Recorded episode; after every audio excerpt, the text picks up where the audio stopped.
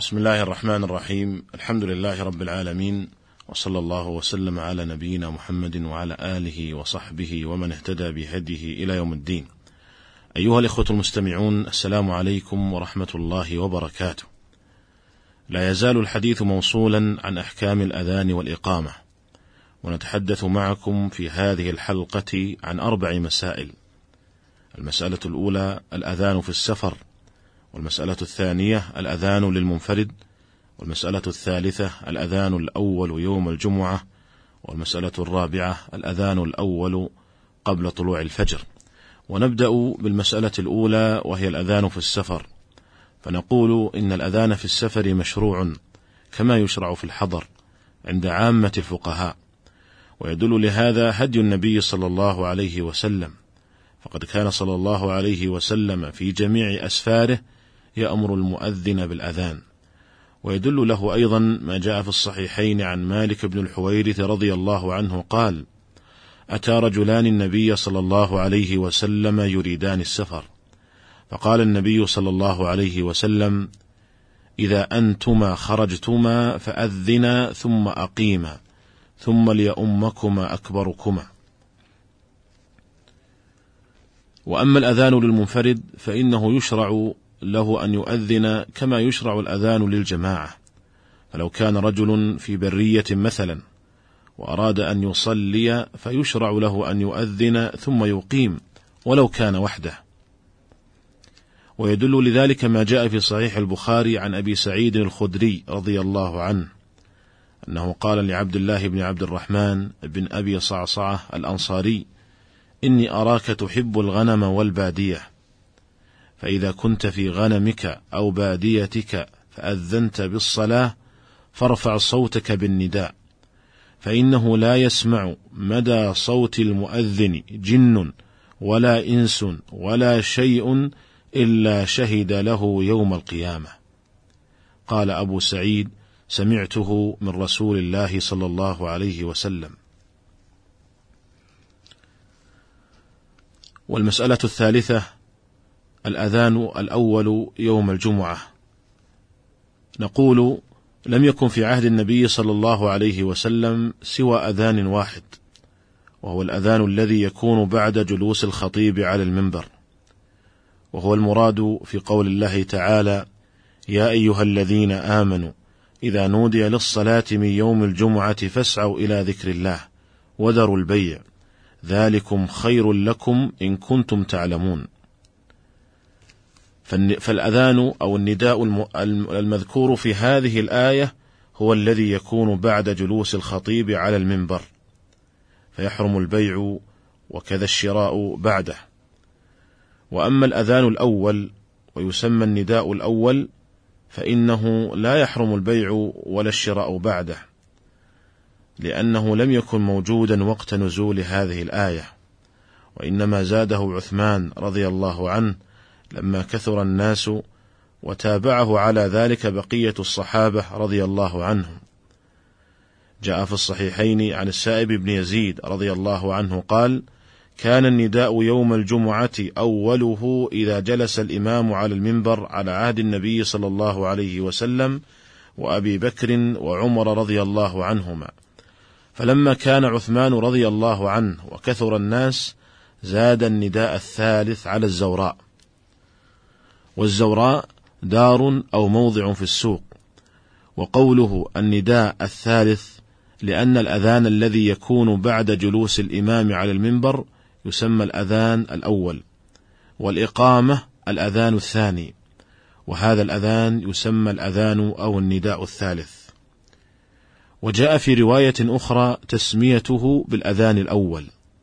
قال الحافظ ابن حجر رحمه الله: ولا منافاة بينهما، لأنه باعتبار كونه مزيدا يسمى ثالثا، وباعتبار كونه جعل مقدما على الأذان والإقامة يسمى أولا. وجاء في رواية أخرى تسميته بالأذان الثاني.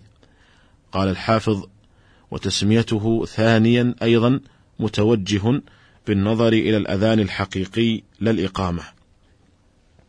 والحاصل أن هذا الأذان الذي زاده عثمان رضي الله عنه يسمى أذانا أول، ويسمى أذانا ثانيا ويسمى أذانا ثالثا. وكل واحدة من هذه التسميات لها وجه ولا مشاحة في الاصطلاح. وهذا الأذان الذي زاده عثمان رضي الله عنه هو من سنة الخلفاء الراشدين فإن عثمان رضي الله عنه هو الخليفة الثالث من الخلفاء الراشدين وقد قال النبي صلى الله عليه وسلم عليكم بسنتي وسنة الخلفاء الراشدين المهديين من بعدي. قال الحافظ ابن حجر رحمه الله الذي يظهر أن الناس أخذوا بفعل عثمان رضي الله عنه في جميع البلاد في جميع البلاد إذ ذاك لكونه خليفة مطاع الأمر. وينبغي أن يكون هذا الأذان قريبا من وقت دخول الخطيب لأن الغرض منه تنبيه الناس إلى قرب دخول الخطيب لكن لا يكون متصلا بالأذان الثاني الذي يكون بعد جلوس الخطيب على المنبر إذ تنتفي الفائدة منه حينئذ ويغني عنه الأذان الثاني. كما لا يكون الفاصل بينه وبين الأذان الثاني طويلا إذ أن الفائدة تقل منه حينئذ إذ الغرض منه تنبيه الناس إلى قرب دخول الخطيب. والله تعالى أعلم. وأما المسألة الرابعة وهي الأذان الأول الذي يكون قبل طلوع الفجر فإنه مشروع ويسميه بعضهم بالأذان الأول. والغرض منه تنبيه الناس إلى قرب دخول وقت صلاة الفجر ليستيقظ النائم وينتبه القائم. ينتبه القائم لكي يختم صلاته بالوتر أو ليتسحر ونحو ذلك. كما جاء في الصحيحين عن ابن مسعود رضي الله عنه أن النبي صلى الله عليه وسلم قال: لا يمنعن أحدكم أو أحدا منكم أذان بلال من سحوره، فإنه يؤذن بليل ليرجع قائمكم ولينبه نائمكم. وظاهر الأحاديث يدل على أنه لم يكن الفاصل بين الأذانين، أي بين الأذان الأول والثاني للفجر لم يكن طويلا، بل جاء في الصحيحين عن عائشة رضي الله عنها أن النبي صلى الله عليه وسلم قال: إن بلالا يؤذن بليل فكلوا واشربوا حتى يؤذن ابن أم مكتوم. قالت: ولم يكن بينهما إلا أن ينزل هذا ويرقى هذا. وهذا يدل على تقارب الأذانين. وقولها ولم يكن بينهما إلا أن ينزل هذا ويرقى هذا الظاهر أنه مبالغة لبيان تقارب الأذانين وإلا فبينهما قدر ما يفرغ المتسحر من سحوره. وظاهر بعض الأحاديث أن بلالا رضي الله عنه كان يؤذن الأذان الأول عند طلوع الفجر الكاذب كما يدل لذلك ما جاء في صحيح مسلم عن سمرة بن جندب رضي الله عنه أن النبي صلى الله عليه وسلم قال: لا يغرنكم من سحوركم أذان بلال ولا بياض الأفق المستطيل هكذا أي الفجر الكاذب حتى يستطير هكذا أي الفجر الصادق يعني معترضا.